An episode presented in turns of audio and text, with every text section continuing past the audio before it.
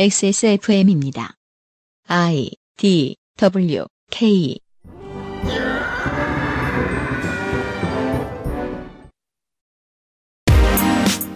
그 알실의 유승균 PD입니다.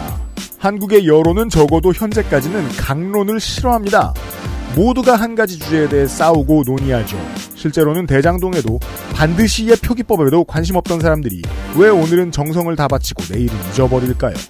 진짜 자기 자신의 입장, 내 커뮤니티의 정체성을 말하고 연대하는 데에 서툴러서는 아닐까요?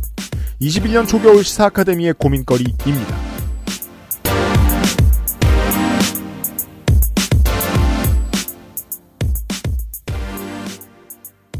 주말에 그것은 알기 싫답니다.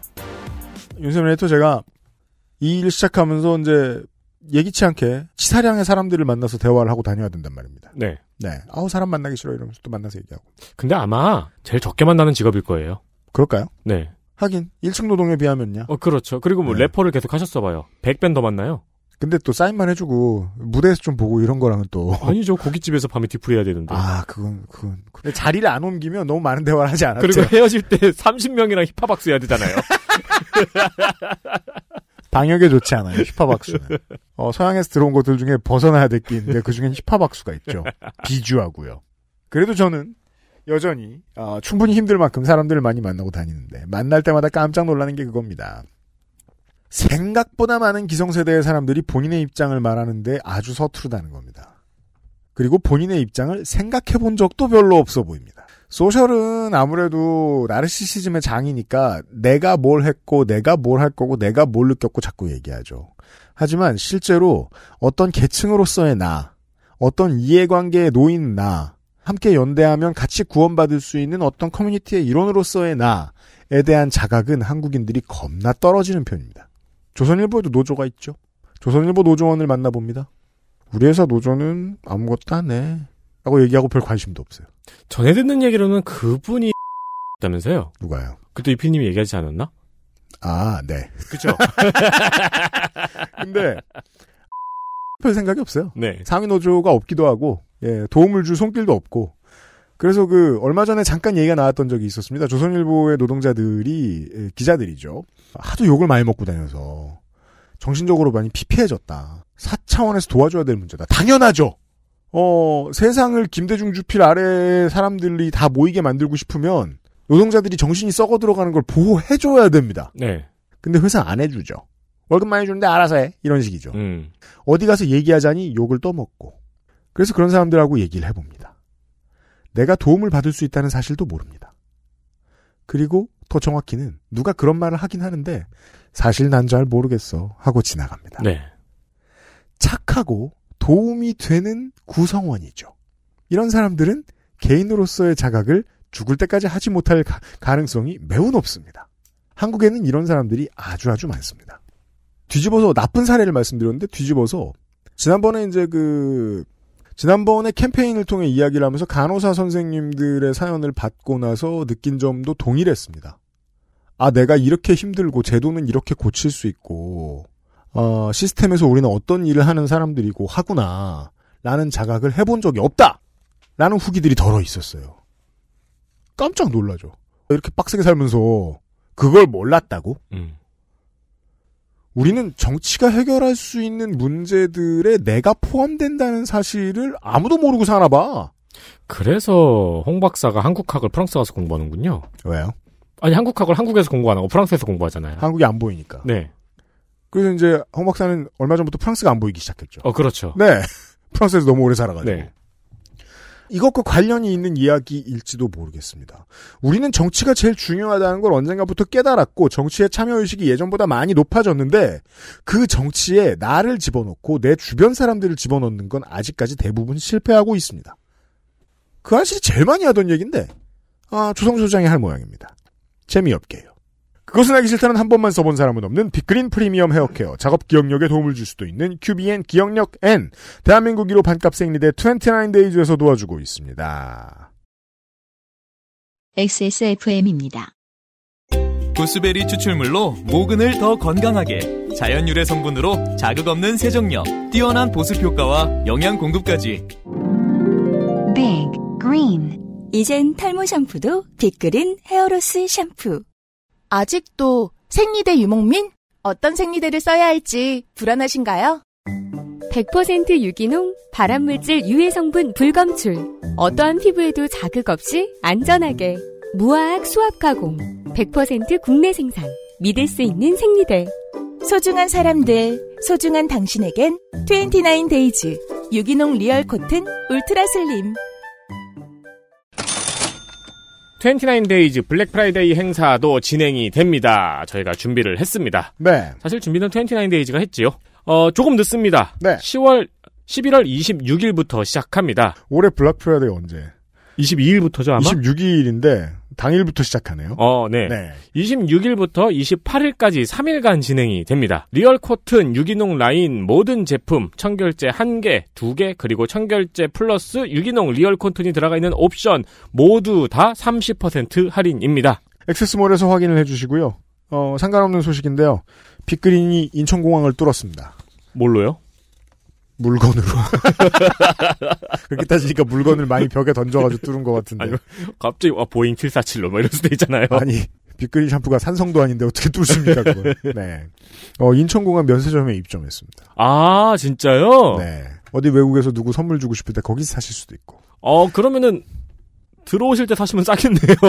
제가 이제 그 가격을 정확히 파악해봐야 되겠습니다만 아직까지는 액세스몰을 권합니다. 네. 네. 우리의 스폰서사들의 좋은 일들이 많이 생기고 있습니다.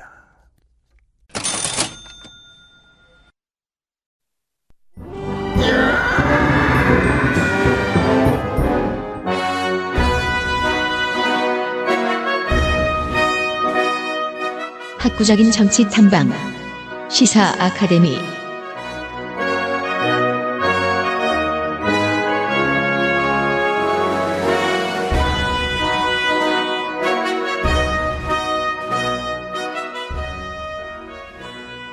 높은 확률로 올해의 마지막 시사 아카데미 시간입니다. 조성주 소장입니다. 네, 반갑습니다. 높은 확률인가? 안 될 수도 있어요. 지금 제가 열심히 하고 있는 섭외가 틀리면. 네. 또 만나야 될 수도 있어요. 알겠습니다. 한참 뒤에 눈에 띄는 문제에 대해서 지난번에 이야기를 했었습니다. 노동존중사회로 가는 이 지난 문재인 정부의 5년간의 성적표를 이야기를 하면서 말이에요. 사람들이 투표할 때 민주주의적인 절차를 거쳐서 민주주의의 주인되는 시민이 누려야 할 권한을 행사하지만 실제로 상당수의 사람들이 왕을 뽑는 걸로 착각하고 있는 것은 아닌가. 이것이 한참 뒤에 눈에 띌 만한 문제가 맞는 것이 지금 이제 양강구도의 대선 후보 그 두 사람 모두 그런 기대를 받고 지금 대선 레이스를 뛰고 있는 인물들이거든요. 그렇죠. 네. 지난 몇 번의 대선을 다 훑어봐도 이 정도로 그립이 센 사람들의 대결은 흔치 않았던 것으로 보입니다. 제 기억에 의하면. 네. 네. 한참 뒤에 눈에 띌 문제를 얘기한 거예요. 그래서 지난번에도. 빨라봐야 5년. 네. 네. 이번에도 그런 건지는 모르겠습니다. 제가 아직. 이번 주의 이야기는 뭡니까? 이번 달의 이야기는. 네, 간단히 얘기하면 이제 이번 달의 이야기는 이제 정체성 정치에 대해서 한번 이야기를 해보려고 합니다. 사실 정체성 정치요? 예, 정체성 정치는 뭐 한참 뒤에 눈에 띌 문제라기보단 이미 눈에 띄어서 논쟁과 논란을 반복하고 있는 문제이긴 하죠. 그래요? 예, 그런데 이제 한번 제대로 특히 한국에서는 이것을 제대로 다뤄보지는 못했던 것 같아요. 오히려 이제 미국 같은 경우는, 이제 지난번에 이제 트럼프가 당선되고 나서 정체성 정치에 대한, 굉장히 많은 학계에서부터 이제 운동진영, 정당 정치까지 굉장히 많은 어떤 논쟁과 토론, 논란이 있었거든요. 예. 한국에서는 이것이 이제 아직 정당 정치 차원까지 올라오지는 않았다라는 게 이제 일반적인 분석이었는데. 네. 이제 좀 됐죠. 그러니까 국민의힘에서 이제 이준석 대표가 당선이 되고 그 이전에 소위 이제 페미니즘이나 여성주의 또는 뭐 사실 오늘 얘기하는 정체성 정치는 페미니즘이나 여성주의에 국한된 얘기는 아니고 네. 전체적으로 한국의 사회운동이 굉장히 파편화되고 분열되고 있는 것이 일종의 한국에서도 정체성 정치의 문제가 일어나고 있는 것은 아닌가라는 일각의 우려. 또 한쪽에서는 그것이 다양한 어떤 사회운동이나 새로운 정치의 목소리들을 억압하는 구조로 작동하는 것은 아닌가라는 반론. 이것들이 이제 슬슬 이제 오가고 있고 지금은 굉장히 겉으로 폭발적으로 미국처럼 드러나고 있다기보다는 굉장히 치열한 접전을 사회운동과 담론 지역 내에서 이제 벌이고 있다. 이 정도 수준일 것 같아요. 너저분하게 떠들자면 수십 시간을 떠들 만한 이야기네요. 네, 그렇습니다. 근데 이제 오늘은 일반적으로 그래서 뭐 그게 문제다 어쩌다 이런 얘기보다는 이것을 이제 민주주의 관점에서 정체성 정치를 어떻게 좀 해석하는 것이 향후에 우리의 논쟁과 토론에 좀 도움이 될 것인가 이런 측면에서 한번 얘기를 해보고 싶습니다. 한국의 여론 형성 싸움은 말이에요. 지난 수십 년간 그 점이 일관되어 있었습니다. 보수 일각 그리고 나중에 퍼지면은 국민 전체가 뭐 정체성을 가지고 그래. 너만 그거야? 뭐 너만 노동자야? 너만 게이야? 예, 너만 그 지방 사람이야? 근데 미국의 정치를 배울 때 즐거운 점은 물론 단점이 있겠지만 다른 여러 가지의 그 시민들이 가지고 있는 다양성을 무시해버리는 결과도 올 수는 있겠지만 다양한 정체성의 해석 도구들이 준비가 되어 있습니다. 네.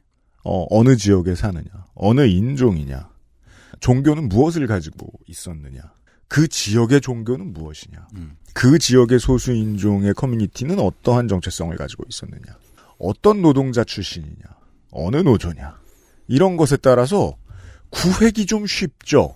왜냐하면 한국보다 다분화되어 있으니까. 근데 한국은 그걸 안 하려고 합니다. 쟤 뭐 저런 걸 굳이 라는 분위기가 팽배해 있으니까 뭐라도 해석해보고 싶을 때 이번 주중에 손희상 선생이 이야기한 나이 또래 이야기하면서 젊은 사람들 따돌리는 거 말고는 할 줄을 모릅니다.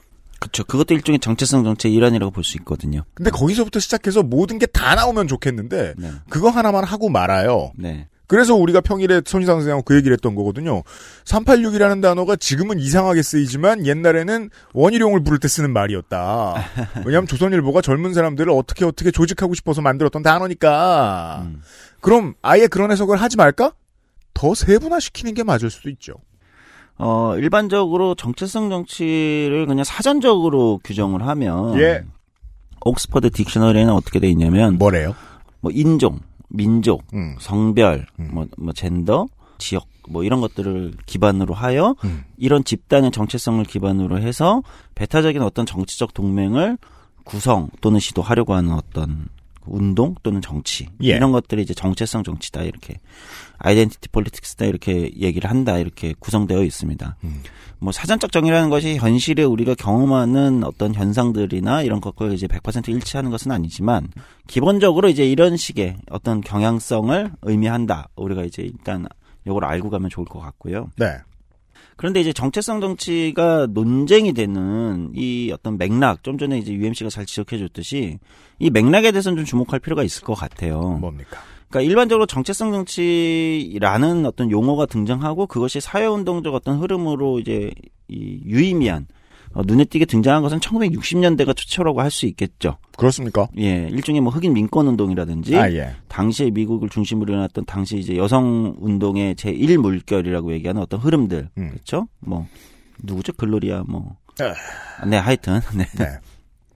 이런 흐름들. 그러니까 예전에도 이제 한번 뭐 알린스키 편을 몇 년 전에 얘기했지만은 60년대에 미국에서 분출되었던 굉장히 강력한 다양한 정체성을 기반으로 한 어떤 운동의 흐름들이 60년대에 등장했다. 글로리아 스타이넘. 그렇죠. 네. 근데 이게 이제 주류가 됐다 이렇게 보기는 어려웠다. 미국 정치에서. 그러다 이제 90년대에 다시 반짝 다시 등장했고 2010년대에는 이렇게 얘기를 해요. 이게 보통은 왼쪽에서 일어나던 어떤 흐름인데 우리의 그렇죠. 목소리도 중요하다. 뭐 예를 들면 최근에는 이제 블랙 라이브즈 매터 같은 네. 게 있겠죠. 아, 그래서 트럼프를 보고 사람들이 공부를 새로 했다고 말씀하시는 거군요. 그렇죠. 정 오른쪽, 너무 먼 오른쪽에서 그런 일이 일어나니까. 이제 정체성 정치 이제 오른쪽에서 등장을 하면서 이게 뭐냐? 네. 이제 이렇게 된 거죠. 왜냐하면 러스트벨트의 힐빌리라는 구분은 명석했거든요. 네. 뜬구름 잡는 정의가 아니었어요. 그러니까 이제 왼쪽에서 나오던 흐름에서 오른쪽에서도 나오고, 이 정체성 정치가 혹시 미국의 이제 주류 정치에선 그런 고민을 했겠죠. 기존의 이 정당 어떤 배열 구조나 이런 것들을 파편화시키는 건 아니야? 또는 진보 진영 또는 좌파에서는? 기존의 미국 진보의 어떤 사회운동을 지나치게, 정체성 정치의 특징이 각자의 집단적 정체성, 사회적 정체성을 기반으로 하고 있기 때문에. 예. 이게 약간 배타적인 어떤 성격을 띌 수밖에 없잖아요. 자기를 사회적 정체성으로 묶으려면 외부와 구분을 지어야 되고. 한국을 좋게 말하자면 그걸 싫어하죠. 네. 네. 이렇게 되니까 이게 너무 파편화되는 거 아니야?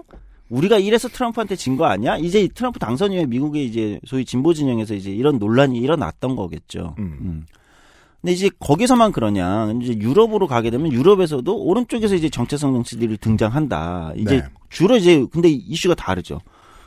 뭐 이주 노동자 문제라든지 난민 문제라든지 뭐 이런 것들에서 새로운 이제 사회적 정체성. 그러니까 민족주의 같은 게 발행은 예전엔 그게 이제 민족주의의 발행이라고 얘기를 했는데 네. 오히려 좀 세분화해서 보면 일종의 정체성 정치 아니냐 그것도. 또는 유럽의 왼쪽도 전통적인 노동이나 어떤 계급 문제는 넘어서서 세대, 젠더, 예를 들면 다른 이슈들로 넘어갔다. 소위 유럽의 이제 사민주의 정당들이 네. 그러면서 퇴락하고 있는 것은 아니냐. 왜냐면 선거에서 계속 지니까. 아, 그렇죠. 네. 그분은 계속 조그맣게나마 의석수가 늘어가니까. 그러니까 왼쪽에서는 전반적으로 미국이나 유럽에서 왼쪽에서는 선거의 패배 주로 이제 사민주의 정당들의 선거 패배의 이유로 정체성 정치를 지목하기 시작했고 미국에서도 마찬가지로 지목을 했다가 그러니까 이런 해석도 거꾸로 있는 거예요. 트럼프 다음에 바이든이 되잖아요. 네. 그거를 이렇게 해석하는 분들도 있어요. 미국에서는 봐라. 정체성 정치, 샌더스와 오카시 코르테즈로 대표되는 정체성 정치가 승리하는 것이 아니라 바이든의 더 넓은 결국은 계급과 계층에 기반한 이것이 네. 결국 선거를 승리하지 않았냐. 정체성 정치의 패배다. 중도 외연성이 이기는 거 아니냐. 그렇게 해석을 하기도 한다는 거죠. 네, 이런 해석들이 있었다는 거예요. 근데 이제 한국에서 놀린 논란은 조금 다른 맥락이긴 해요. 그렇습니까? 물론 한국에서도 최근에는 정당 정치 차원에서 정체성 정치냐 아니면 좀 더 넓은 전통적인 어떤 계급과 이런 것을 기반한 무엇이냐 이런 것들이 최근에는 이제 논쟁이 되지만 미국이나 유럽에서 겪었던 만큼 뭐 선거를 한두 번 이제 이미 정권 교체로 왔다 갔다 할 정도의 논란 속에서 일어나진 않는 거죠. 예. 그러니까 지금 뭐 그런 거잖아요. 지난 총선의 패배가 뭐 또는 어떤 정당이 지난 총선의 패배가 정체성 정치의 패배였다, 뭐 승리였다, 뭐 이렇게 해석하진 않잖아요. 그렇죠. 아, 한국에서는 아직 거기까지는 오진 않았다 이런 겁니다. 한국은 그리로 간 적이 없거나 아니면 정체성이 딱 두 개밖에 없는 겁니다. 네. 네. 좀 이따 말씀드렸지만 한국에서 정체성 정치를 둘러싼 논란은 조금 다른 맥락에서 얘기가 되고 있습니다. 주로 어디냐? 공론장이죠. 그러니까 인터넷 공간? 인터넷 공간이 공론장인지는 솔직히 저는 잘 인정하고 싶진 않은데 네. 어쨌든 공론장이라는 여론이 형성되는 어떤 공론장에서의 정체성 정치를 둘러싼 논쟁이 훨씬 격렬한 편입니다. 이게 뭐 이제 일각에서는 그 이준석 대표의 당선이 대표되는 뭐 이대남과 이대녀의 싸움 뭐 예를 들면 이렇게 하는 것도 일종의 약간 정체성 정치에 변형된 어떤 형태가 아니냐 이렇게도 얘기를 하긴 하는데 맛보기 놀이쯤 된달까요? 그러니까 실제로 정체성과는 아무 관련이 없지만 정체성인 것 같은 기분을 내줍니다. 네. 옛날에 그 현대에서 뚱뚱한 물고기 같이 생긴 $2짜리 차를 내놓은 적이 있었어요. 티뷰론이라고. 네. 네. 제가 이제 그때도 이제 외국의 자동차 잡지 이런 거 쳐다보고 그랬었는데 그냥 자동차과 가고 싶었으니까. 네. 그렇게 평했어요. 저렴한 가격에 스포츠카 기분을 낼 수 있는 차다. 네. 이준석 대표의 흥행은 정체성의 기분을 내줍니다. 네. 실제로 바뀌는 건 없습니다만. 네. 어쨌든 이제 우리는 미국이나 유럽의 맥락하고는 조금 다른 형태로 되고 있는데 공론장에서의 정체성 정치를 둘러싼 논쟁은 조금 후반부에 이제 본격적으로 다뤄보기로 하고요. 그럽시다. 네. 그래서 지금 한국에서도 주로 정체성 정치에 대한 우려를 하는 쪽은 어디냐면 오른쪽은 일단 정체성 정치라는 것 자체를 인정하지도 않고 관심도 없고 사실. 그래서 이준석 대표의 당선은 좀 놀라운 측면이 있습니다. 그러니까 어찌 보면 가장 확고한 정체성을 가지고 있습니다. 부동산 혹은 불로소득. 근데 그건 말고는 없으니까. 네. 사실 그건 정체성이라기보단 그것도 일종의 정체성인데 계급이죠. 그렇죠. 네. 그렇죠. 네. 그건 이제 한국에서 계급이니까 부동산은. 자, 또 돌아가면 한국에서 정체성 정치를 걱정하는 어떤 우려의 목소리들은 주로 왼쪽에서 나오고 주로 어디서 많이 나오냐면 제가 경험한 바에 따르면 노동운동에서 많이 나옵니다. 그래요? 네. 그러니까 한국의 왼쪽에 있는 또는 전체적으로 진보 왼쪽으로 굳이 배열하면 이제 중간에서 왼쪽 쪽에 있는 운동이나 정당이나 이런 것들이 정체성 정치로 빨려 들어가면서 노동이나 이런 계급 문제를 도외시하는 것은 아닌가라는 비판이 가장 왼쪽에서 주로 제기됩니다. 한국에서는. 사실 뭐 그 점에 있어서는 뭐 어디나 비슷한 게 큰 정당들은 단일 대호 해치는 거 그렇게 싫어합니다. 그렇죠. 네. 그리고 정당들보다는 제가 제 경험에서는 운동 진영에서 많이 나와요. 아, 그렇습니까? 네, 조직노동운동 이런 쪽에 기반한. 그러니까 아니 우리가 국민의힘 안 가보셔서 그러는데 거기도 비슷하긴 할 거예요. 예. 예. 우리가 네. 저 억압받는 지금 전체 노동자 문제를 중심으로 얘기를 해야지 자꾸 무슨 뭐 젠더니 또는 뭐니 이런 정체성들로 세대니 이렇게 쪼개져 가지고 이거 분열을 시키는 거 아니냐. 유럽 3인주의 세력이 고치고자 하는 그 문제를 그대로 드러내고 있다는 거 아니에요. 그렇죠. 예. 이런 비판은 이제 왼쪽에서 많이 나온다는 거죠. 그러면서 이제 우려를 하는 거죠. 특히 이제 좀 이따 다루겠지만 공론장이 굉장히 뭐 격렬해지잖아요. 지금은 뭐 젠더 문제를 하면 뭐 엄청나게 싸우고 젠더 문제만이 아니죠. 뭐 모든 어쨌든 정체성과 관련된 내가 억압받는 피해자야라고 드러내면 내가 더 억압받는 피해자야. 그렇죠. 내 피해가 더 커. 넌 좀 닥쳐.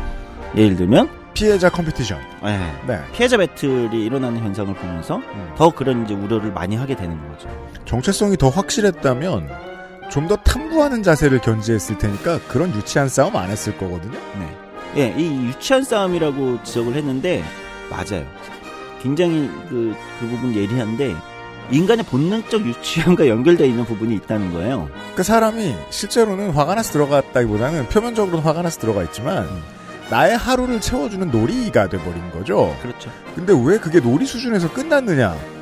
발전시킬 무언가를 하기로 사람들과 모이지 못했기 때문은 아닐까. 맞습니다. 예. 자, 이제 그러면 그 얘기를 본격적으로 한번 무슨 얘기인지를 가보도록 할게요. 좋아요. 이런 우려들이 이제 왼쪽에서 주로 나오는데.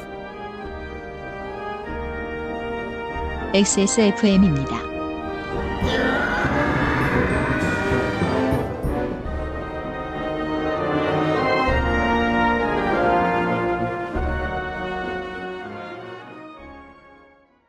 정려원의 스타일 팁. 패션 말고요. 이건 건강스타일. 가장 본연의 것에 집중했습니다. 기본에서 답을 찾다. 새로운 건강기능식품. 건강스타일엔 큐비엠. 본 광고는 건강기능식품 광고입니다. 원적에선 복합건조로 만들어낸 과일 그 이상의 맛. 오감만족 과일 스낵 푸르넥.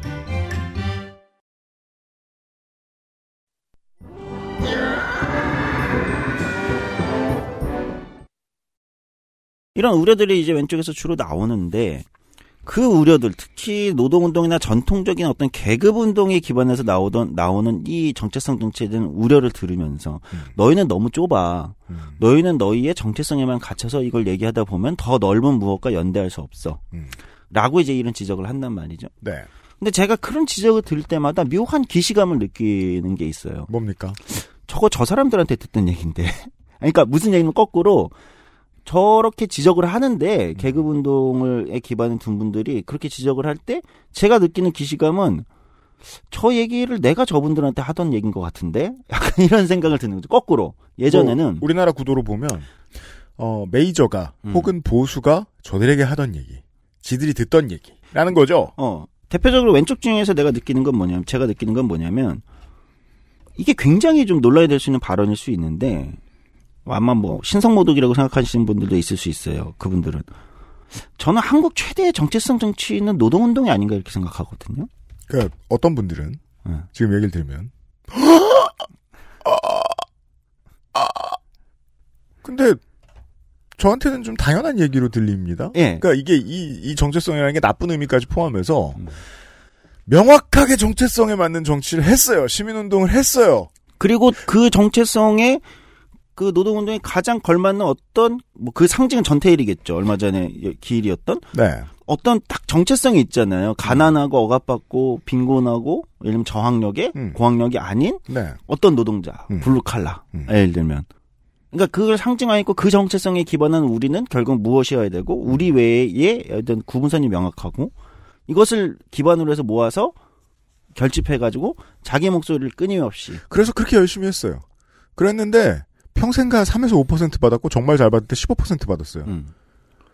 그럼 그게 대중을 아우르지 못하는 편협한 정체성이라고 누군가 욕하지 못할 이유가 뭐냐라는 거죠. 그래서 저는 계급운동에 기반한 분들이 뭐 젠더에서부터 뭐 세대에서부터 또는 다양한 또는 거기 이제 난민 문제도 있을 거고 한국에서 나오는 이제 굉장히 다양한 어떤 정체성 정치에 기반한 운동들에 대해서 그렇게 비판을 할 때 반대로 아니 한국에서 가장 성공하고 가장 큰 정체성 정치가 노동운동은 아니었던가라는 이제 거꾸로 이런 생각이 드는 이유는 이게 이제 정체성 정치라고 이야기하는 그리고 그렇게 불려야 마땅한 흐름을 가지고 있는 사람들 보았을 때 우리나라에서 발전하는 방식이 상당히 한심해요. 다른 새로운 다양한 정체성을 억압하면서 크는 게 당연하다고 믿어요. 그 앞에는 80년대에 좋은 선배들이 있죠. 민주화 세력. 네. 그들도 자신들의 정체성을 키우는 과정에서 민족주의자들처럼 행동했거든요. 그렇죠. 다른 정체성을 다 억압했어요. 이게 계속 반복돼요. 오늘날의 여성주의 세력에 이르기까지. 그렇죠. 최신도 마찬가지로 군다는 게 좀 이상해요. 여기에 뭐가 있는 거냐면 아까 이제 UMC가 잠깐 얘기했던 유치하다라고 얘기했던 어떤 지점하고 연결되는 게 있습니다. 그러니까 제가 지금 신성모독처럼 들리겠지만 노동운동이 한국 최대의 정체성 정치였고 정체성 정치에 기반한 운동이었다라고 거꾸로 이렇게 우리가 생각을 해보면 다시 돌아가면 이건 신성모독이라기보다는 이렇게 볼 필요가 있는 거예요. 정체성 정치라는 것은 민주주의라는 통치체제에서는 굉장히 자연스러운 현상이다. 이전에 우리가 포퓰리즘을 한번 다룬 적이 있을 거예요. 그럼요. 근데 포퓰리즘 때 제가 이제 무슨 얘기를 드렸었냐면 포퓰리즘이 굉장히 나쁘고 또는 되게 활용할 측면이 있고 뭐 왼쪽에 붙었다 오른쪽에 붙었다가 뭐 이렇게 되지만 포퓰리즘이라는 현상은 민주주의에서 굉장히 자연스러운 현상이니까 민주주의라는 정치 체제가 갖고 있는 특징하고 본질적 특징하고 맞아떨어지는 부분이 있잖아요. 포퓰리즘이. 네. 그렇죠. 왜냐하면 1인 1표 시민의 주권에 근거한다는 거에서 오는. 포퓰리즘은 민주주의의 본 모습 중 하나입니다. 그렇죠. 비슷하게 보면은 정체성 정치라는 것도 민주주의에서는 굉장히 자연스러운 현상이다. 본질과 굉장히 맞닿아 있다는 거예요. 네. 왜냐하면 민주주의라는 체제가 포퓰리즘 편을 다시 그 복귀를 해주셔도 좋을 것 같은데 민주주의라는 제도는 굉장한 특징이 있습니다. 이게 굉장히 파워풀했던 이유는 뭐냐면 모두가 대등해지려는 욕망을 강력하게 자극하는 제도입니다. 네. 그러니까 현실이 아무리 불평등하고 저 사람이 나보다 돈이 많고 하더라도 민주주의에서 우리는 어떻습니까? 나도 똑같은 주권자다. 나에게도 똑같은 주권이 나는 주권을 위임한 사람이고 나도 똑같은 주권자라고 인식되지 않습니까? 네.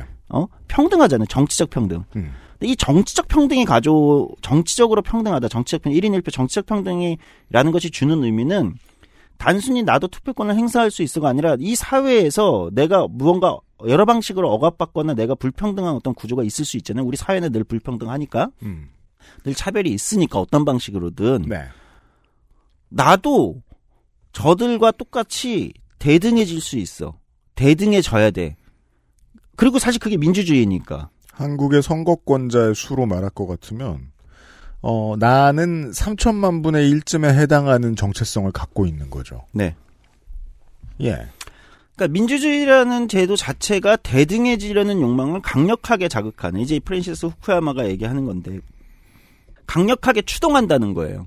그러니까 초기에 민주주의에서 그러니까 어떻습니까? 노동자들도 왜 우리만 맨날 이렇게 살아야 돼? 우리도 대등해질 수 있어. 부르주아지처럼 대등한 존재가 돼야 돼. 그래서 자신들의 이제 요구를 이제 강력하게 노동자라는 집단적 정체성, 사회적 정체성에 근거해서 자신들의 요구를 노동자로서 결집을 시켜내고, 그렇죠?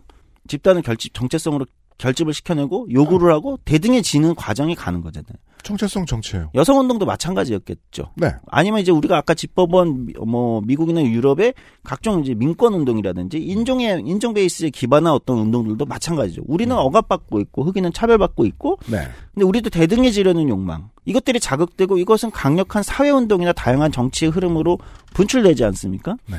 그래서 어느 정도의 그 평등의 구조들을 이제 이뤄내는 거죠. 이 대등해지려는 욕망이 처음에 무엇에서 형성되는 게 가장 자연스러울 것이냐. 그것은 우리의 현실에서 보면 내가 일상에서 겪는 나의 정체성이라는 거예요. 네, 정체성. 여기에서부터 한국에만 평생 산 한국인들이 물음표가 딱 될 겁니다. 고민해 본 적 없는 문제. 왜냐하면 이 지난 2년 사이에 전 세계에 잘 알려진 것처럼 한국인들은 지극히 협조적이고 남 덜 다치게 하는데 특화돼 있죠. 그 장점을 얻기 위해 잃어버린 무언가가 있을 거 아닙니까? 네. 우리는 우리 자신에 대해 그렇게 많이 물어보지 못하죠. 그렇죠. 그렇게 부지런히 묻지 못하는 사람들을 위해서 보통 이제 어떤 부분이 매우 부지런하지 못하다. 그러면 불량식품 같은 대체제들이 주어집니다. 네. MBTI 같은 거죠. 한국인들은 왜 자꾸 혈액형 얘기하고 MBTI 얘기하는가? 지정체성을 알아내는 일에 대해서 상당히 억압받고 살거든요. 그 프랜시스 후쿠야마의 이제 존중받지 못하는 자들을 위한 정책을 보면 사실은 방금 UMC가 얘기한 지점, 현대 사회로 오면서 점점 현대인들이 이제 자아 탐구를 계속하게 되는데 자아 탐구, 특히 미국이 뭐 그런 거 많잖아요. 그 지금 자존감 뭐 그 한때 80년대 이후에 막 어마어마하게 네. 휩쓸었잖아요. 일종의 자기개발서, 자기개발서라고 해야 되나? 뭐라고 미국은 해야 돼? 그런 게 히트했죠. 한국하고 다르게. 그 책을 아예 읽어주는 오디오북들. 그래서 그 자기개발서를 들으면서 운전하고 뭐 생활하고 이러는 습관들이 있었다고 하죠. 상당수 미국인들이. 그러니까 이제 자아탐구를 하게 된 이 현상이 굉장히 밀접한 연관이 있다고 얘기를 해요. 그러니까 네. 오히려 뭐 후쿠야마 같은 경우는 그게 이제 약간의 왜곡됐다. 미국으로 따지면 왜곡됐다. 그러니까 방금 이제 UMC가 한국인들의 MBTI에 집착하고 혈액형에 집착하는 걸 그것도 일종의 왜곡이겠죠. 네. 다른 방식으로. 예. 어쨌든 그렇게 얘기하는데 이게 이제 사회적으로 분석을 해보면 이제 계급이나 계층이나 또는 다양한 그 사회적 정체성들이 자신이 대등해지려고 이제 추동하는. 그러니까 정체성 정치를 사회운동이라는 측면 이런 측면에서 본다면 민주주의에서 이제 사회운동이 굉장히 중요하지 않습니까? 시민사회라는 영역에서. 예. 왜냐면 이것들이 처음 분출되는 게 대부분 이제 시민사회운동이라는 방식으로 분출이 되기 때문에. 그럼 시민사회운동의 어떤, 뭐랄까요, 동학, 역학이라는 측면에서 본다면 정체성 정치는 굉장히 유효하고 강력한 전략이에요. 네. 그러니까 어떤 시민사회운동이든 어떤 차별이나 억압 또는 불평등에 있는 어떤 집단을 명확하게 정체성으로 묻고 그 집단을 설명해야 되지 않습니까? 네. 그래야만 그 집단이 겪고 있는 억압과 차별과 불평등의 구조가 확인이 되는 거고 이 사람들이 이런 문제를 겪고 있다. 예. 이것은 우리 사회 구조적 불평등의 문제다 또는 차별과 억압의 문제다. 그래서 이 문제를 가시화시키고 그것을 문제제기하는 것이 사회운동의 기본 전략이니까 정체성 정치라는 건 굉장히 유효하고 강력한 전략이죠. 사회운동에. 네. 어떻게 보면 한국으로 와도 한국 시민사회운동의 대부분은 시작은 정체성 정치예요. 모든 운동의 시작은 정체성 정치 아니었는가. 정치의 시작은 원래 그거였겠죠. 네. 모든 사회운동의 시작은 정체성 정치에서 출발했고 그것이 일정 정도의 소기의 성과를 이룰 때까지 그리고 그 집단들이 겪고 있는 억압이나 불평등을 가시화시키는 것까지는 그리고 그 사람들에게 충분히 자기 문제를 인식시키고 사회가 그 문제를 인지하고 문제가 있다고 인지하게 하는 것까지는 유효한 전략이라는 거죠. 네. 그러니까 이렇게 보면 일각에서 뭐 아까 얘기했지 계급운동에 기반한 일각에서 정체성 정치가 우리 운동을 분열시키고 정치를 뭐 파편화시키고 이런 얘기들은 너무 단면적인 얘기라는 거예요. 당신의 운동도 정체성 정치에서 출발했어. 라는 말을 해주고 싶은 거죠. 네. 그 오묘한 역설이 존재하는 거예요. 노동자의 계급 정치도 결국은 내 옆 사람의 사정을 봐주고 그 사람과 연대를 해보니까 나의 목소리와 권리도 같이 올라가더라라는 경험이 강화되면서 생겨나는 것인데 네. 그 경험이 강화돼서 그 운동이 커진 뒤에는 또 어떤 사람들의 사정을 무시하려고 듭니다. 네. 이게 뭐 권력의 흔한 변질일까요? 잘 모르겠습니다. 예. 근데 한국의 노동운동은 그렇게 보면 한국의 노동운동은 그 정체성을 어디서 어느 단위 정체성을 형성하는 단위가 있을 거 아니에요. 어느 단위에서 형성하면 기업에서 형성했죠.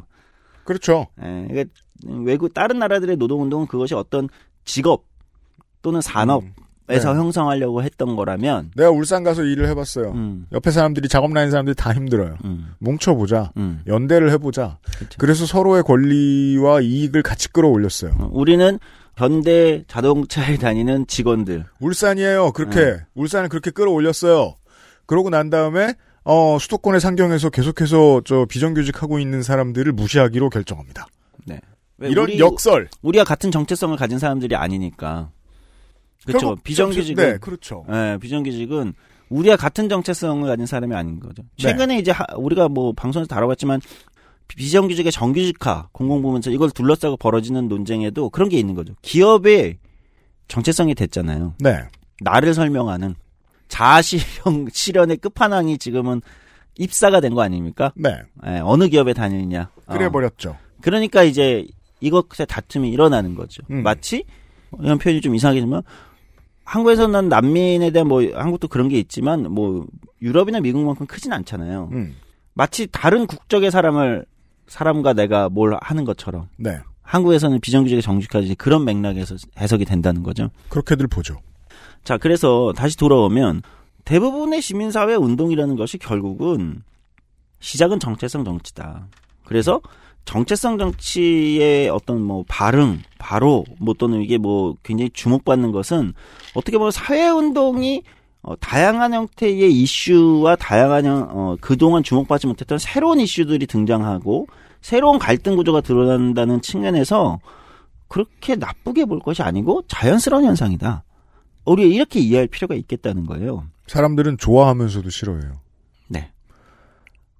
미국의 젊은 시민들이 알렉산드리아 오카시오 코르테즈에게 열광하는 이유는 그가 우리와 닮은 사람이기 때문이죠. 그렇죠. 이민자의 자식이고 빽이 하나도 없고 알바 전전하면서 어두운 20대를 보낸 인물. 그는 우리의 자연스러운 어떤 정체성을 대표해주는 대변자. 이런 서사만 들으면 시민들은 그거 좋구만이라고 동의할 수도 있어요. 그런데 왜 대한민국의 국회의원 300석은 다 변호사, 검사, 판사한테만 주어지느냐는 겁니다. 최기상 의원을 제가 좋아하는 이유는 그가 진짜로 판사를 대표하는 국회의원이기 때문이에요. 판사의 노동권을 보장하려고 하고 판사들이 저 똑바로 판결을 할 수 있는 세상으로 바꾸어 나가고 싶어하는 법조 노동자 대표거든요. 근데 그런 거 말고 원래 집안 잘 살고 공부 잘하고 해서 본인이 자수성가를 하든 집안 잘 살지 않더라도 검사 되고 변호사 된 사람들의 서클 안에서만 국회의원이 90%가 나와도 사람들은 또 그게 당연하다는 거예요. 그 와중에 우리와 닮은 대표들도 있죠. 그런 사람들이 일부러 무시하죠. 넌 저 사람들만큼 공부를 열심히 하지도 않았잖냐 라면서 두 가지의 상반된 태도가 존재해요. 네. 그래서 이런 측면에서 보면은 정체성 정치에 대한 아까 얘기했듯이 우려는 좀 과도한 측면이 있다. 이렇게 민주주의의 포퓰리즘처럼 자연스러운 현상. 근데 우리가 포퓰리즘 편을 다룰 때도 이게 민주주의에서 자연스러운 현상인데 어느 단계의 위험성 넘어가게 되면 굉장히 강력한 위험성이 있다. 다양성을 억압하는 기제로 왜곡돼서 사용되는 측면이 많다. 온 동네를 다니면서 무리한 공약을 씁니다. 예를 들어 뭐 육교를 짓는 건 구의원들이 할 일이에요. 군의원들이 할 일이에요. 근데 여기 육교를 짓겠다. 뭐를 지하화시키겠다. 뭘 더 짓겠다. 양로원 늘리겠다. 공공병상 늘리겠다. 이 정도 얘기하는 포퓰리즘까지는요. 좋아요. 그나마. 그게 민주주의죠. 말고 핵무장으로 넘어가면 그 포퓰리즘은 안 되죠. 네. 정도의 차이예요. 네. 포퓰리즘 편에서 다뤘지만 포퓰리즘의 위험성은 또 하나는 다양성을 억압하는 거잖아요. 그러니까 이제 순수한 저기 기득권에 부패한 기득권이 있고 여기 순수한 어떤 우리의 민중이 있는 거. 이 이제 양구도로 이제 분할시키고 순수한 민중이라는 것이 사실은 동질한 집단이 아닌데 민중이 동질한 집단이 아니지 않습니까? 다양한 정체성과 갈등과 어떤 구조로 이루어져 있는 집단들인데 이것을 이제 억압하는 이렇게 작동할 경우가 많다. 우리가 리스크를 했듯이 다시 오늘의 주제인 정체성 정치로 와도 민주주의에서 자연스러운 현상인 건 맞다. 그런데 이게 어느 단계에서 과연 위험해지는가를 오히려 우리가 지켜볼 필요가 있다는 거예요. 네. 자, 이제 그러면 그냥 자연스러운 현상이니까 뭐 그런가 보지. 뭐 이렇게 지나가기에는 어디를 봤을 때 우리가 우려를 들게 되면 아까 이제 잠깐 얘기했던 공론장입니다.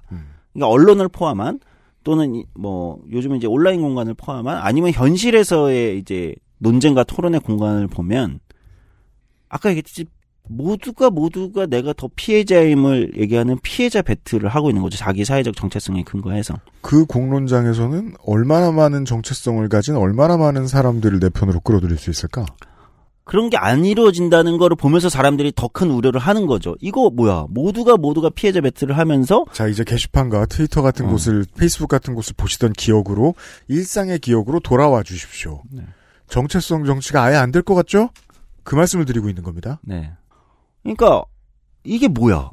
이렇게 되는 거죠. 그러다 아무것도 안 되겠잖아. 서로 다 미워하잖아. 그러면서 오히려 그 증오와 미움을 증폭시키는 정치인들이 더 그걸 왜곡하거나 좀 비틀어서 증폭시키거나 이걸 더 부추기는 정치가 또는 정당이 정치인들이 갑자기 더 주목을 받고 심지어 권력에 더 가까이 간다는 거죠.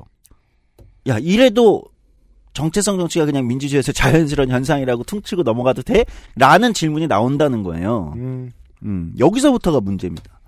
그렇죠. 네, 여기서부터가 문제인데 제가 드릴 말씀은 하나. 첫 번째는 이것이, 그러니까 이건 저는 뭐냐면 이 공론장, 그게 뭐 트위터가 됐든, 그다음 뭐 페이스북이 됐든, SNS가 됐든 어떤 뭐 또는 일상에서 우리가 사람이 모였을 때 공론장에서도 마찬가지입니다. 왜 이렇게 되는가? 왜 피해자 배틀을 하고 싶은 걸까요? 사람들은. 저는 첫 번째, 이게 가장 위험한 건데요. 이게 민주주의의 오래된 난제 중 하나입니다. 모두가 자기가 겪고 있는 그 어떤 사회적 정체성이 있다는 것은 사실은 그 사회적 정체성이 굳이 그렇게 표현되는 이유는 어떤 억압이나 차별이나 불평등이나 불편함이 있는 거잖아요. 내 경험이 있어. 제일 진합니다. 경험에 또 심지어 경험에 근거하기 때문에 강력해요. 정확히는 프린스 후쿠야마의 얘기하면 체험에 근거하기 때문에 내가 이렇게 경험했어 라는 거 이상으로 강력한 게 없잖아요. 그걸 뛰어넘을 방법이 드뭅니다. 예. 그런데 그것까지 오케이. 아, 당신들도 그런 억압과 불평등과 차별이 있군요. 여기까지 오케이. 그러면 뭐 별로 싸움이 날 일은 별로 없어요. 네. 근데 언제부터 싸움이 나냐면요. 언제부터 개판이 되냐면, 아, 이런 용어는 어쨌든 언제부터 개판이 되냐면, 네. 자신들의 문제로 공론장을 지배하고 싶어 하거든요. 정치에 두 가지 본성입니다. 바로 그겁니다. 하나는 해결, 나머지 하나는 권력이에요. 예. 이 둘이 늘 붙어 있어요. 그래서 처음에 어떤 정체성을 가지고 있는 훌륭한 사람이야 라고 그 칭송받던 스피커, 이런 사람들 젊을 때 좀 보면 견적이 좀 나와요.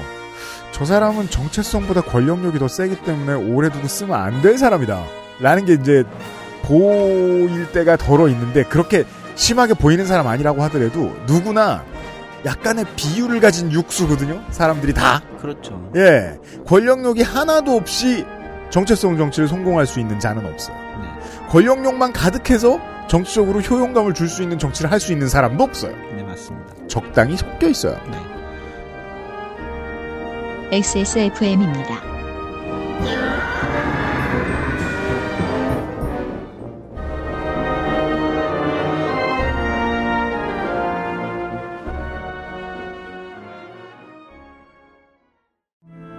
모발에 힘이 없고 너무 얇아요. 빅그린이죠. 스트레스성 탈모라는데 어쩌죠? 빅그린이에요. 윤기나고 풍성한 머릿결 저도 만들고 싶어요. 네, 빅그린이라니까요. 아무거나 쓸 순 없잖아요. 13년간 이어온 빅그린의 노하우 투쓰리에서 헤어로스까지. 빅그린, 건강한 변화의 시작, 빅그린 헤어로스 샴푸. Y존, 바디워시만으로 괜찮을까요? 괜찮지 않아요. 무엇보다 산도 유지가 중요하거든요. pH 5.0 약산성, 4가지 유산균 함유에 EWG 그린 등급까지, 알러젠 프리와 무자극 인증으로 어떤 피부에도 사용 가능한 여성 청결제. 오늘부터 Y존 케어는 29데이즈 블라썸 케어 포밍 클렌저. 소중한 사람들, 소중한 당신에겐 29데이즈.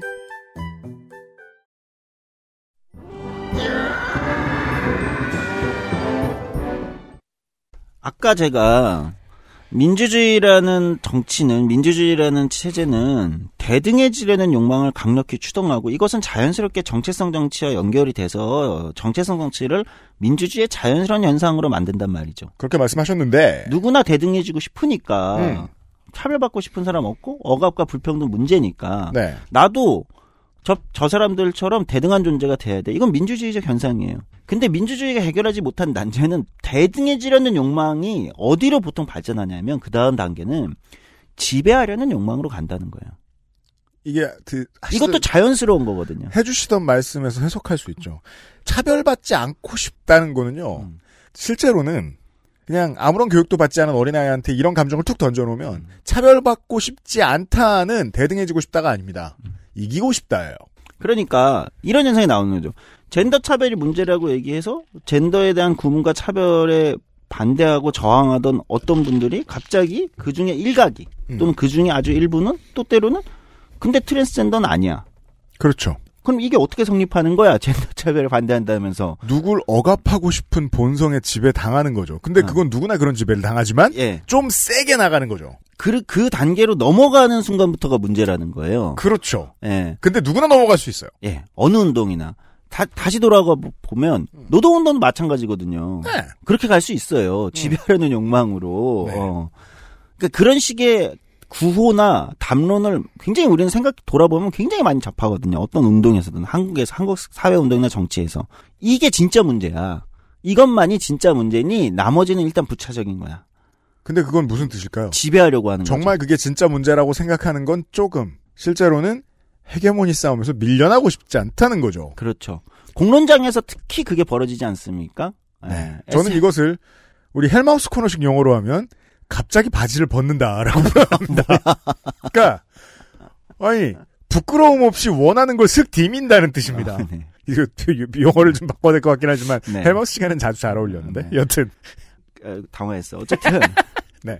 지배하려는 욕망으로 넘어가는데 대등해지려는 욕망이 지배하려는 욕망으로 넘어가는데 사실 이것은 정체성 정치라는 것이 가지는 문제라기보다는 민주주의라는 제도가 가지는 오래된 난제예요. 민주주의라는 제도가 늘 사람들이 대등해지려는 것까지 오케이 평등의 어떤 평등지향의 욕구까지를 자극시켜가지고 사회를 굉장히 좋게 만드는 민주주의의 오래된 좋은 효과가 있는 반면 네. 이게 어느 임계점을 넘으니까 사람들이 서로가 서로를 지배하고 싶어 한다는 거예요. 그렇죠. 이걸 막기 위해서 민주주의의 수많은 고안이 됩니다. 권력을 분립시켜보자. 상권 분립도 나오고요. 그렇죠. 언론의 자유가 중요하다. 왜? 언론인을 감시하고 견제하고 공론장이 있으면 이 지배하려는 욕망을 왜 커트할 수 있어? 뭐 임기 제한을 두자. 그렇죠. 뭐 제도적 디자인에서부터 규범적 측면에서부터 예를 들면 뭐 공론장을 어떻게 운영할 것인가에 이런 문제에서 자잘하게. 그러니까 온갖 시도를 다 합니다. 네. 이게 민주주의의 또 현대민주주의 발전의 역사의 한 축이기도 해요. 그렇죠. 민주주의는 왜 지배하려는 욕망으로 자꾸 나가는데 이걸 어떻게 견제할까? 지배하려는 것까지 나가면 이제 그 순간부터 사회가 아수라장이 되니까. 왜? 서로가 서로를 지배하고 싶어 하거든. 그러니까 댓글창은 아수라장입니다. 네. 그런데 이걸 100% 해결했느냐라고 보면 대부분의 정책자들이 아닌 것 같아라고 한다는 거죠. 사람은 못 말려요. 그래서 지금까지의 결론은. 그래서 최근에 네. 현대 정착들이 어디에 자꾸 눈을 돌면 진화 심리학, 사회 심리학 이런 거 있잖아요. 이런 쪽에 자꾸 눈을 돌리고 그런 쪽에 뭐 책들이 이제 주목을 받는 이유도 그런 네. 쪽에 연구들이 주목을 받는 이유도 이 지배하려는 욕망으로 무리를 지어 지배하려는 욕망으로 나아가는 것을 어떻게 해결하면 좋을까. 여기에 있는 것 같아요. 그 고민을 전통적인 민주주의 이론이나 정치학 이론으로만은 설명하기 어렵기 때문에 사회심리학, 예를 들면 진화심리학 이런 쪽에 이제 연구들의 눈을 돌리는 이유도 있는 것 같아요. 옛날에 아동심리학 수업 들어가면 제가 이제 90년대 말에 그런 수업을 들어봤잖아요. 네. 그땐 무서웠어요. 그러니까 애가 어떤 이상행동을 못하게 하는 방법으로 대화나 이런 류의 훈육법이 별로 안 가르쳐주고 1시간 수업하는데 묶어놓는 거 가르쳐준다고. 사람들의 욕구를 억누를 수 없다는 때라고 판단이 되면 모두의 욕구를 다 억누르는 쪽으로 판단하는 사람들이 생겨나잖아요. 옛날에는 그게 우월하던 때도 있었어요. 요즘도 그렇게 생각하는 사람들도 많고. 왜냐하면 갈피를 못 잡을 것 같으니까. 근데 그렇게 생각하면 안 되잖아요. 그렇죠. 그래서 지금 우리가 논의해야 되는 건 다시 돌아오면 정체성 정치가 대등해지려는 욕망과 결합돼서 어떤 사회를 더 평등지향적으로 만들고 어떤 차별이나 혐오나 억압의 구조를 완화하거나 해결하는 과정까지 좋은데 그 다음 선 지배하려는 욕망으로 나아가려고 하는 것을 어떻게 없앨 것인가는 뭐 제 문법은 아니에요. 없애는 건 불가능할 거라고 저는 보기 때문에. 없애지 않는 게 사회에 도움이 돼요. 예. 그렇죠. 없애면 또 이상하지. 앞에 게 없어지잖아, 그냥. 그런 과정이. 그렇잖아요? 없애면 피지배와 지배가 분명해지게 돼요, 더더욱이. 네. 더 이상해요, 그게. 어떻게 견제하고 제어할 것인가, 그렇죠. 또는 완화할 것인가가 저는 이제 현실의 우리의 문법이라고 생각하는데, 현실 정책 문법이라고 생각하는데, 네. 이제 그 부분이 우리가 이제 고민해야 되는 가장 중요한 지점이다. 그러니까 첫 번째, 정체성 정치는 나쁜 것이다, 또는 정체성 정치는 뭐 진보를 뭐 괴멸시킨다, 뭐 너무 좁게 이렇게 단순화시키지 말자. 그것은 그거대로 자연스러운 민주주의 현상이다. 그리고 모든 사회운동의 시작은 정체성 정치다. 두 번째, 대등해지려는 욕망이 지배하려는 욕망으로 나아가는 것을 어떻게 우리는 견제할 것인가에 우리가 현실적인 고민과 토론에 초점을 맞추는 게 필요하다. 이런 겁니다. 네. 근데 이게 우리가 현실에서 어렵게 만드는 건, 이 제어의 고민을 하는 와중에서도 누군가들은 이 욕망을 자극시키고 싶어 해. 자, 나와 손을 잡자. 그러면 이 정당을 지배할 수 있어. 이 공론장을 지배할 수 있어. 우리와 손을 잡읍시다. 되게 건전한 메시지를 내보낸다고 지금 칭송받고 있는 일군의 사회활동가들도 이런 똑같은 태도를 보여주는 경우들이 많이 있습니다. 어떤 식으로 굴면서요? all or nothing인 것처럼 말하면서요. 그렇죠. 근데 그건 결연한 싸움의 의지가 아니라 자기 권력욕을 제어하지 못한 증거에 지나지 않을 수 있다는 거죠. 자기 권력욕만이 아니라 사람들 마음속에 다 있는 부정적인 어떤 욕망, 그것을 대변한다, 뭐 그거를 자꾸 자극하는 거죠. 그죠. 네, 사실 가만 놔두면 사람들이 적당히 제어하고 적당히 안 보이는 곳에서만 그걸 보여주고 그냥 말 것을 자극하는 거예요. 네. 네. 정당들도 그러고요, 정치인들도 그러고, 언론들도 그래요. 자꾸 그걸 자극하는 거죠. 언론은 그게 특히 심한 게, 또 현재의 우리나라의 언론이 먹고 사는 방식상 그럴 수밖에 없죠. 사람들이 말초신경을 빨리 자극당하는 제목을 봐야 클릭을 해주니까. 네. 그래서 싸움을 붙이는 쪽이 훨씬 더 좋은 기사라고들 모든 언론사들이 생각하기 시작한 지 오래돼버렸죠. 그러면 이제 다시, 이제 그럼 어떻게 그러면 우리가 지배하려는 욕망으로 가는 것을 제어할 수 있을 것인가라는 측면에서 본다면, 저는 이제 이거는 제도적 디자인으로 되는 건 아닌 것 같다는 거예요. 아, 포기하셨어요?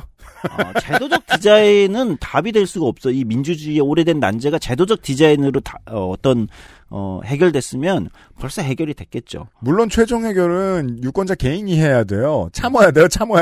정확합니다. 뭘 하면 안 돼. 하지 마는 게, 않는 게 중요한 거거든. 뭘 하는 것보다, 이런 난제를 풀 때는 뭘 하는 것보다는 하지 않는 것이 정답인 거예요. 무엇을 하지 않을 것인가를 우리가 고민해야 되는 건데.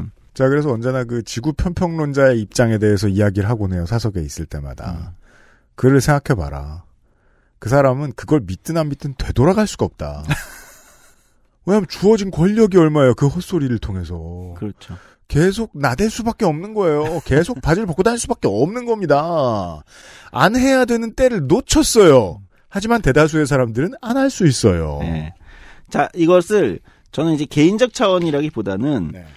일단 첫 번째, 아까 이제 모든 사회운동이라는 측면에서 보면, 왜냐면 정체성 정치 첫 출발은 보통 운동으로 나오니까, 사회운동이 시작을 집단의 어떤 사회적 정체성에 기반해서 지향해 가는 것, 이것은 자연스럽다.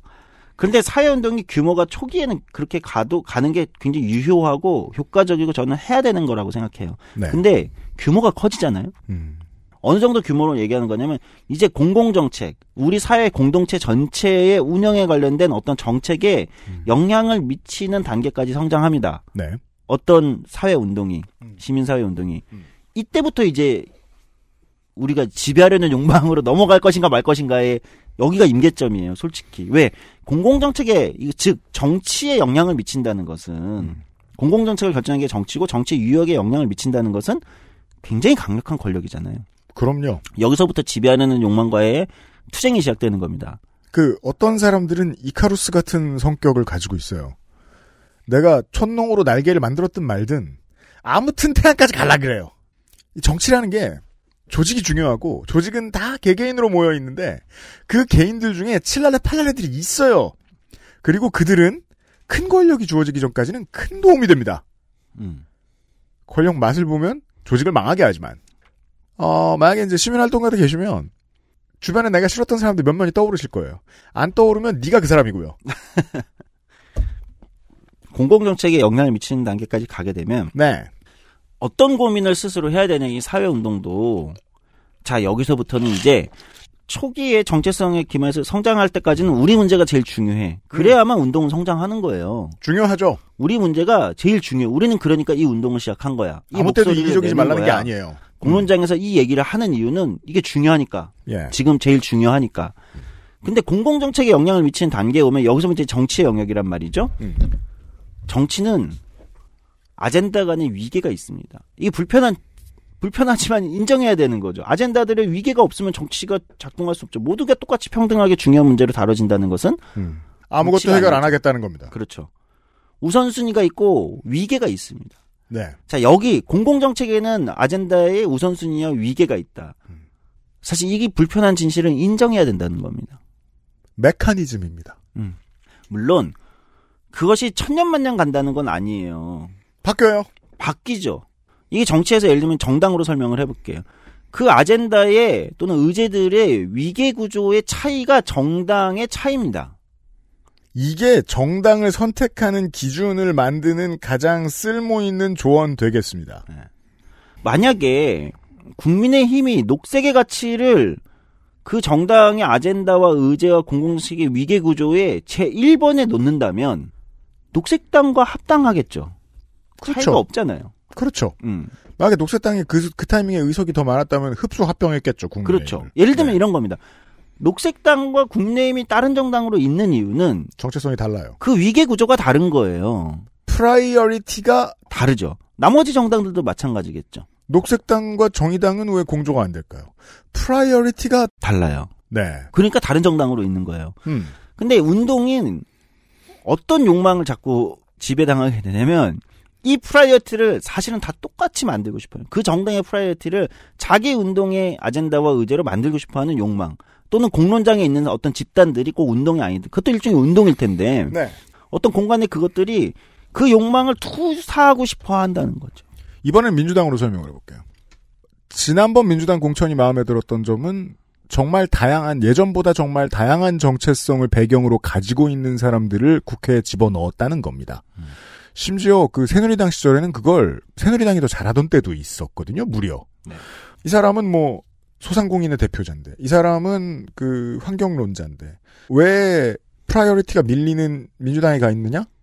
세력이 더 크기도 하지만 커서이기도 하지만 제가 아는 다수의 의원들의 경우에는 그 위계를 인정할 줄 아는 주장을 멈추는 때를 아는 사람들이기 때문이었습니다. 그렇죠. 좋게 말하자면요. 네. 그렇죠. 그건 저 사람은 아직까지 정의당에 있지? 하는 어떤 사람들도 마찬가지. 더 작은 정당으로 가도 마찬가지입니다. 네. 왜 문자 폭탄을 보내고 왜 우리는 계속 그렇게 열심히 악플을 달고 하는가. 이거부터 해! 라는 네. 얘기입니다. 자, 그래서 그것을 인정해야 되는데 한국의 사회운동도 어느 순간에 가면 이제 그런 걸 잘 절제하지 않아요. 지배하고 싶어 해요. 그리고 그때 동원하는 전가의 보도가 있죠. 뭔데요?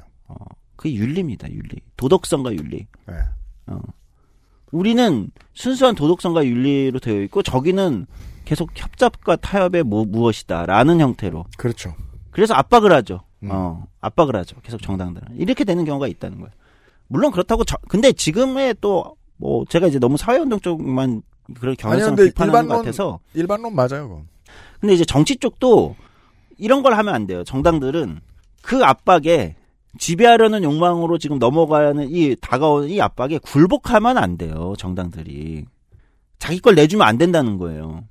오히려 좀 이상하게 들릴 수 있어요. 그렇지만 그걸 내주는 순간 오히려 공론장이 엉망이 된다는 겁니다. 민주주의가 형해야 되는 거예요. 겁나 허약해집니다. 네. 정당들은 우리의 위계 구조를 인정하고 그것을 어떻게 이 안에 수용할 것인가를 고민할 수는 있어도 지배하려는 욕망에 정당을 내줘서는 안 되는 거죠. 근데 한국의 어느 순간부터 한국 정치의 수많은 정당들이 그 욕망들과 손을 잡아야 정당 내에서 권력을 잡을 수 있다고 생각하고 자꾸자꾸 그것을 내주는 오히려. 그럼 점점 휘발성이 높아지고요. 그 순간 권력을 어떤 다른 아젠다에 내준다고 해서 그 아젠다를 끌고 온 사람들이 완전히 승리하게 될 수도 없어요. 맞습니다. 그저 더 불안해질 뿐이에요. 네. 이런 측면이 있다. 그래서 결국 결론적으로 가면 이제 우리는 무엇이냐. 그러니까 민주주의에서 굉장히 정체성 정치라는 것이 그렇게 두려워할 것도 아니고 무슨 악마화시킬 것도 아니고 자연스러운 현상이다. 그런데 이것이 어느 임계점에서 위험해지는데 우리가 또 이제 생각해야 되는 것은 무엇이냐면, 정치란 사회적 정체성에서 그치는 것이 아니라, 그것들의 총합으로 정치적 정체성으로 나아가는 과정입니다. 그것이 어떤 사회마다 이 형성되는 정치적 정체성의 현실태가 보통 정당이 되는 경우가 많고, 또는 이념으로 나눠지는 경우가 많죠. 그것이 어느 사회에선 진보라고 불리기도 하고, 어느 사회에선 그것이 보수라고 불리기도 하고. 그 점이 특이하죠. 리베랄이라고 불리기도 들었습니다. 하는 거죠. 네. 그러니까 일본에서 리베랄이라고 지정하는 것은 굉장히 다른 의미를 가지지 않습니까? 미국의 리베랄도 다르죠. 깜짝 놀랍니다. 네. 한국의 리베랄은 어디를 지칭하는 겁니까? 그러니까 최소한 일본의 리버럴하고는 달라요. 그것만큼은 압니다. 이게 같은 리베럴이라도 용어가 다른 것은, 그것은 일종의 정치적 정체성으로 형성되어 있는 거잖아요. 어떤 사회적 정체성들이 모여서 어떤 맥락에서 만들어져서 어떤 정치적 정체성을 형성하는 거거든요. 네. 우리가 정치란 나아가는 과정은 공통의 정치적 정체성을 형성하는 과정이다. 그러기 위해서는 뭡니까? 어떤 특정한 사회적 정체성이 다른 어떤 것들을 지배하려 드는 것이 아니라 그것에 통하고 어떤 혼합되는 어떤 과정이 묶여서 정치적 정체성이 된다. 그러니까 정치적 정체성을 형성하지 않으면 이 사회적 정체성들이 서로 피해자 배틀을 하게 된다는 겁니다. 정치적 정체성이 안 생긴 거죠. 그렇죠.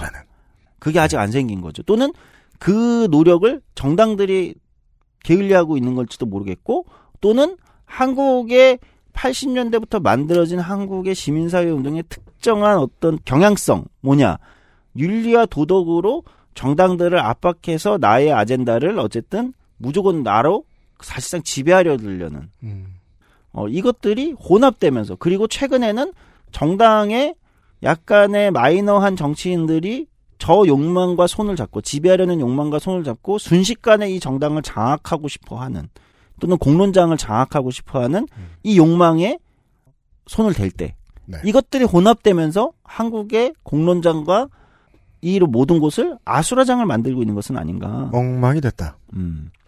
이걸 이제 어떻게 논증할 수 있느냐. 안정감을 주는 정치인 같은 개념을 생각해 본 적이 오래되셨을 거예요, 정치자 여러분들이. 오래됐죠. 네. 그게 어떻게 보면 더 이상한 사람을 뜻하는 경우도 많았겠습니다만, 80, 90년대 정치를 보면. 요즘은 그런 느낌이 별로 없죠, 한국의 정치를 보고 있으면. 그, 말씀해 주신 의미에서 말이에요.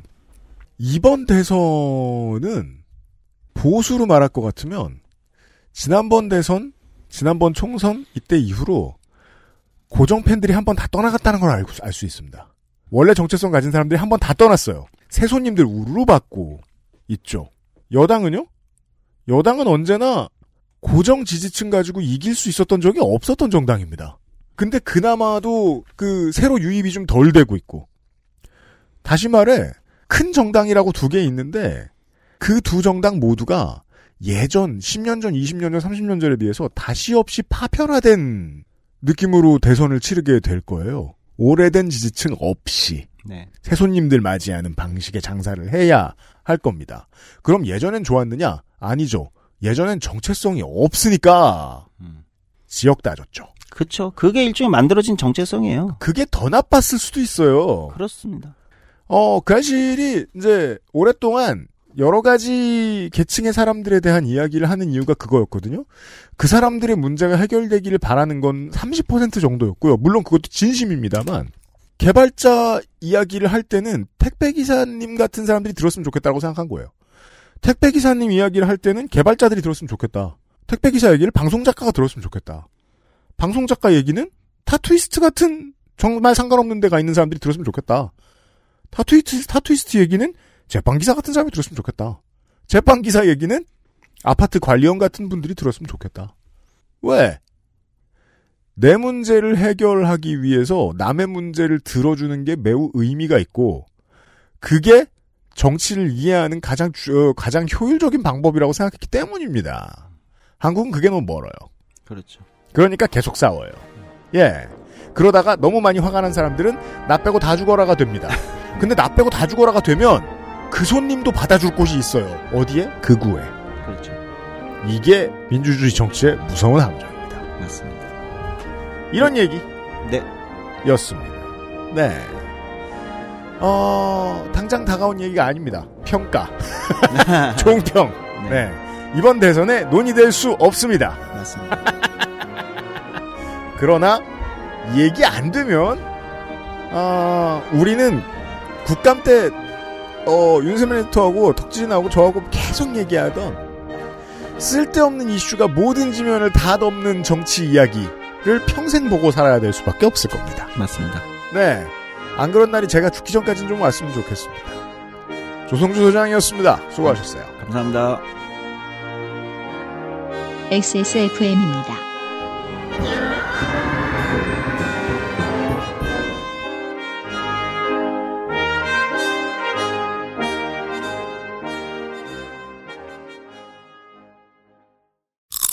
맛있다, 소리까지.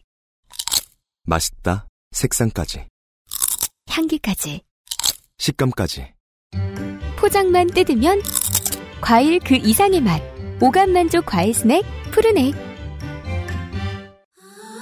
가장 본연의 것에 집중했습니다. 기본에서 답을 찾다. 새로운 건강기능식품. 건강스타일엔 큐비엠.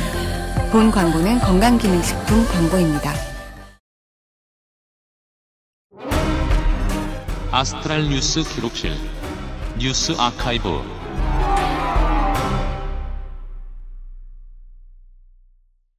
뉴스 아카이브입니다. 네, 어제 그제 모래시계 얘기가 나왔길래 한번 찾아봤습니다. 네, 모래시계 세대라고 했다고요. 요즘 부르는 386 세대라는 단어와 정확히 동일한 의미로. 그렇죠. 1995년 11월 16일 노태우 전 대통령이 구속되었습니다. 모래시계가 종영한 지 10개월 만의 일입니다. 그렇군요. 모래시계가 방영 당시에 초등학생이었던 세대는 저죠. 저 같은 세대한테는 모래시계가 한국의 80년대를 어떤 식으로 담아냈는지 잘 기억이 나지 않아요, 사실. 그렇죠. 그냥 뭐 이렇게 하면 널 가질 수 있을 거라 생각했어. 이건 알지. 잘생긴 배우들이 나오는 것. 그렇죠. 이정재 씨가 신인이었잖아요. 거의 데뷔였죠. 네. 네. 그러니까 데뷔까지는 아니어도 그걸로 스타가 됐죠. 그래서 뭐 핫한 스타들 나오고. 네. 그런 드라마였어요. 아, 이정재 씨 죽는 씬도 기억나요. 제가 그 윤세민 에디터가 말한 그 나이 또래였을 때 저는 여명의 눈동자를 보았는데. 여명의 눈동자는 저거밖에 기억 안 나네요. 뱀 뜯어먹는 씬. 태평양 전쟁이 어땠는가. 네. 정도에 대해서 길게 생각해보지 못했던 것 같아요. 초등학교 때는. 모래시계를 보던 많은 청소년들도 그랬을 수 있어요. 물론 지난 대선 때 홍준표 씨 덕분에 새롭게 알게 된 사람들도 있긴 합니다. 그렇죠. 저 사람을 다뤄? 그렇죠. 뭐 얼마나 허접한 드라마야. TV 미디어와 현실 세계가 많이 유리되어 있는 지금을 사는 입장에서는 신기한 게 모래시계로 1995년이 문을 열었거든요. 네. 근데 1995년 내내가 사실 모래시계의 서사가 이어지는 느낌의 1년이에요. 들어보실까요? 모래시계의 앞부분은 우석과 태식의 성장 스토리, 그리고 좀 뒤로 가면은 윤혜린까지 셋에 얽히고 설킨 이야기들입니다. 네. 도서관에서 우석이 혜린을 만나서 반하고, 이거 명장면이잖아요. 이 책들 사이로 건너편에 있는 혜린을 훔쳐보는. 그렇죠. 네. 그리고 카지노 회장 딸 혜린은 운동권이 되고, 우석은 검사가 되어 사회를 바로잡겠다는 생각으로 시위에는 참가하지 않고 강의실로 들어가고, 그 와중에 태식은 정치 깡패로 성장하고 하는 이야기입니다. 네. 이 중에 5.18 민주화운동 장면도 나오고요. TV로 방영한 서사 장르에서는 5.18을 다룬 최초의 작품일 수밖에 없죠. 그렇게 되었습니다. 그때부터 사실상 SBS라는 이 미디어 회사의 컨텐츠 만드는 전략이 지금까지 이어져 온다고 할까요? 사회가 용인하는 만큼만 진보를 보여주는. 네. 그리고 그 타이밍을 잘 캐치하는. 네. 하지만 원래는 보수인. 그렇죠. 이런 패턴. 이게 지금 찾아보니까 되게 과감했던 게, 그리고 중간중간 5.18 기록 필름을 집어넣었더라고요. 맞습니다. 네, 이게 그 당시 시민들한테 얼마나 큰 충격이었을지는 쉽게 상상할 수 있죠. 그렇습니다. 사실 이 5.18 광주민주화운동 장면이 들어가면서부터 특별한 드라마가 됐습니다. 문민정보가 들어오고 나서 사람들이 군구정권의 수장과 부역자, 그리고 5.18 민주화운동의 책임자 처벌을 기대를 했는데 김영삼 대통령이 여기서 한 발 물러났죠. 역사의 뭐 판단에 맡긴다 이런 소리 하면서. 그렇죠. 그러니까 사람들이 화가 났죠. 그리고 이제 화가 났는데 그 이야기를 TV 드라마에서 하니까 세상이 바뀌었다는 느낌 들고, 그리고 어떤 복합적인 카타르시스도 있었던 거죠. 그것도 이제 지금 와서 돌이켜보면은 문민정부의 판단의 내막 같은 걸 어느 정도 유추해 볼 수도 있기도 합니다. 군부의 잔당들을 완전히 축출해내면서 너네들이 죽지는 않을 수 있다 정도의 유화 메시지를 내보냈던 선택은 아니었을까라고 시간이 가면 지금은 그렇게 저는 이해를 합니다. 그때는 이제 무리다 이렇게 혼나고 그럽니다만. 네. 아무튼 후반부로 가면은 카지노 회장 윤 회장과 그리고 안기부 부장과 정치 깡패 태식의 삼각구도로 이어집니다. 이게 편린만 남아있으면 하도 기억 안 나죠, 이런 건. 네. 안기부 부장은 기업인들한테 대통령의 비자금을 받아요. 애국자금이라고 해요. 그거를 카지노 회장을 통해서 관리를 하고 있어요. 이 카지노 회장 윤 회장은 고현정 씨 아버지죠? 네. 아, 배우 이름이 생각이 안 나네. 꽃보다 청춘의 막내로 나왔었는데. 꽃보다 청춘 안 봤어요. 네. 박근영 씨. 아, 네. 박근영 씨. 이 윤 회장은 이 비자금을 관리하고 있잖아요. 이걸 빌미로 카지노 사업을 확대하면서 동시에 안기부 부장을 압박합니다. 안기부에서는 이 카지노 회장이 너무 파워가 세진 거예요. 네. 비자금 관리하더니 그래서 정치 깡패 태식 최민수 씨를 이용해서 이 윤 회장을 견제하려고 합니다. 네. 얼마 전 안 그래도 채널을 돌리다가 우연하게 이 모래시계를 봤거든요. 근데 그때는 몰랐는데 안기부 부장이었던 남성훈 배우의 연기가 지금 보니까 되게 멋있더라고요. 아, 고 남성훈 씨는 겁나 똑똑한 캐릭터가 필요할 때 애용되던 인물이죠. 네. 네. 아, 그 윤 회장 죽고 나서 위스키 이렇게 홀짝이면서 나 그 양반 좋아했어. 아, 근데 진짜 멋있더라고요. 기억이 날랑말랑합니다. 네. 점점 궁지에 몰린 윤 회장이 결국 비자금 장부를 가지고 기자회견을 하려고 하는데 정부에서 이미 손을 써서 기자회견장에 아무도 없었던 그 장면. 네. 그 자리에서 윤 회장이 심장마비로 사망하는 장면도 기억이 나네요. 아, 그래요? 네. 네. 이 당시에 기자로는 이승현 씨가 나왔었죠. 그리고 나서 나중에 우식이 검사죠. 이 건을 수사하지만 결국 꼬리만 자르고 권력의 핵심 부분까지는 가지 못합니다. 그 꼬리였던 태식이가 사형을 당하고요. 우리가 기억하는 그 장면. 그렇습니다. 네. 그리고 모래시계는 95년 2월에 종영합니다. 95년 7월에는 성공한 쿠데타는 처벌할 수 없다는 발언이 나옵니다. 네.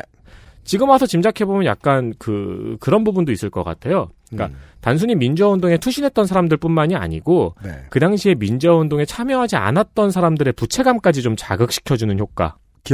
왜 그렇게 해석할 수 있냐면 거의 90년에 이르기까지 한국이 무슨 일을 겪었는지 모르는 한국인이 너무 많았습니다. 네. 네. 그들이 처음 본 거죠. 그렇죠. 이걸. 네. 그리고 이제 노태우의 당선과 3당 합당이라는 좌절도 한번 겪었고요. 그런 상태에서 모래시계의 인기는 그대로 전두환과 노태우에게 쌓인 분노가 폭발하는 그 어떤 도화선이 되었죠. 예. 그리고 10월 노태우의 비자금이 폭로가 됩니다. 그리고 노태우 전두환이 구속되는 것까지의 10개월이 사실 모래시계의 결말이라고 볼 수 있겠죠. 네, 엔터테인먼트의 완성. 그렇죠. 그리고 전두환 노태우가 감옥에 갑니다. 감옥에 가고 나니까 언론과 정치권에서 다시금 제 먹고 살 길을 찾게 되는 거죠. 전두환 노태우 없어졌다. 이제 뭐하지? 그렇죠. 네. 그게 어제 그제 선생이 해준 이야기입니다. 그렇습니다. 이거 쓰면서 뒤지다 보니까 제가 기억하는 것보다 내용이 훨씬 많고 재밌더라고요. 그러니까 말이에요. 네, 언제 한번 날 잡아가지고 정주행해도 괜찮을 것 같아요. 네. 또 별로 안 길어요. 24부작이에요. 당시의 시대를 대표하는 배우들이 정말 많이 나왔네요. 네. 게다가 지금 볼 수 없는 분들도 많아요. 그렇죠. 조형기 씨라든가. 그러니까 물론 뭐 고인이 되신 분들도 계십니다만.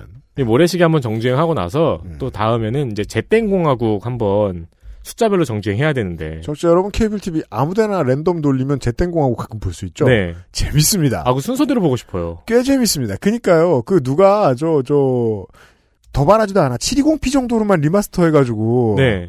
DVD를 팔아도 살 생각이에요. 예. 그리고 이 재땡공화국이 몰랐는데, 시리즈 만들어질 때마다 명예훼손으로 고소를 당했대요. 그렇다고 하죠. 네. 근데 계속 그냥 만든 거래요. 네. 당시에 미디어 환경을 알 수 있죠? 미디어의 숫자가 수억 분의 1밖에 안 됐잖아요. 그때는 지금에 비해서. 네. 그럼 다 그것만 보고 있던 때라는 거예요. 따라서 어찌 보면 대표적인 게 이제 김종학 PD죠. 모래시계를 그렇죠. 만든. 저는 방금 전에 SBS를 비웃었습니다만 진보할 수 있을 만큼만 진보하는 보수라고 비웃었습니다만 김종학 PD의 입장에서는 SBS로 넘어갈 때 나름의 생각이 있었던 거예요. MBC에서도 이걸 할 수 없는 어떤 게 있으니까 여기 가서 펼쳐보겠다. 그럼 그걸 이용당하는 거라고 할 수 없잖아요. 모래시계는 정말 사회를 바꾼 측면이 있거든요. 네. 이 드라마는. 김종학 PD 같았던 인물들의 입장을 생각할 수 있죠. 온 세상의 무게를 다 어깨에 짊어지고 가던 시절이었는지도 모르겠어요. 미디어가요. 네. 소수의 미디어가. 네. 90년대는 그랬습니다. 네. 뉴스 아카이브였습니다.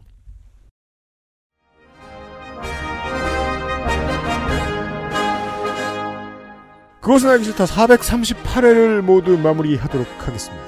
한동안 미뤄뒀던 미나문구를 채우는 시간이 될 것이고요. 다음 주에는 농축 칼럼으로 다시 인사드리도록 하겠습니다. 주말에. 농축사님이 이 사실 알고 있었으면 좋겠어요. 지금 아셨죠, 이제? 네. 네. 농축사님 가족 여러분, 엄마 다음 주에 나가야 된다고 전해주세요. 네. 네. 아드님은 안 들으시는 걸로 알고 있고요. 그렇죠. 네. 아드님은 하시는 게 바쁘신 걸로 알고 있고요. 네. 따님이 듣고 계신다면. 네. 전해주십시오. 네. 439회 11월 마지막 주간에 다시 인사를 드리도록 하겠습니다. 한국에 계신 청취자 여러분 추위를 조심하십시오. 전 세계의 청취자 여러분, 백신은 살 확률을 높여줄 뿐입니다. 다른 숫자에 너무 많이 흔들리지 마시고 대신에 여전히 주의해서 돌아다니시길 바라겠습니다. 윤세민 에디터와 유승균 PD가 물러납니다. XSFM의 그것은 알기 싫다였어요. 안녕히 계세요. XSFM입니다. I, D, W, K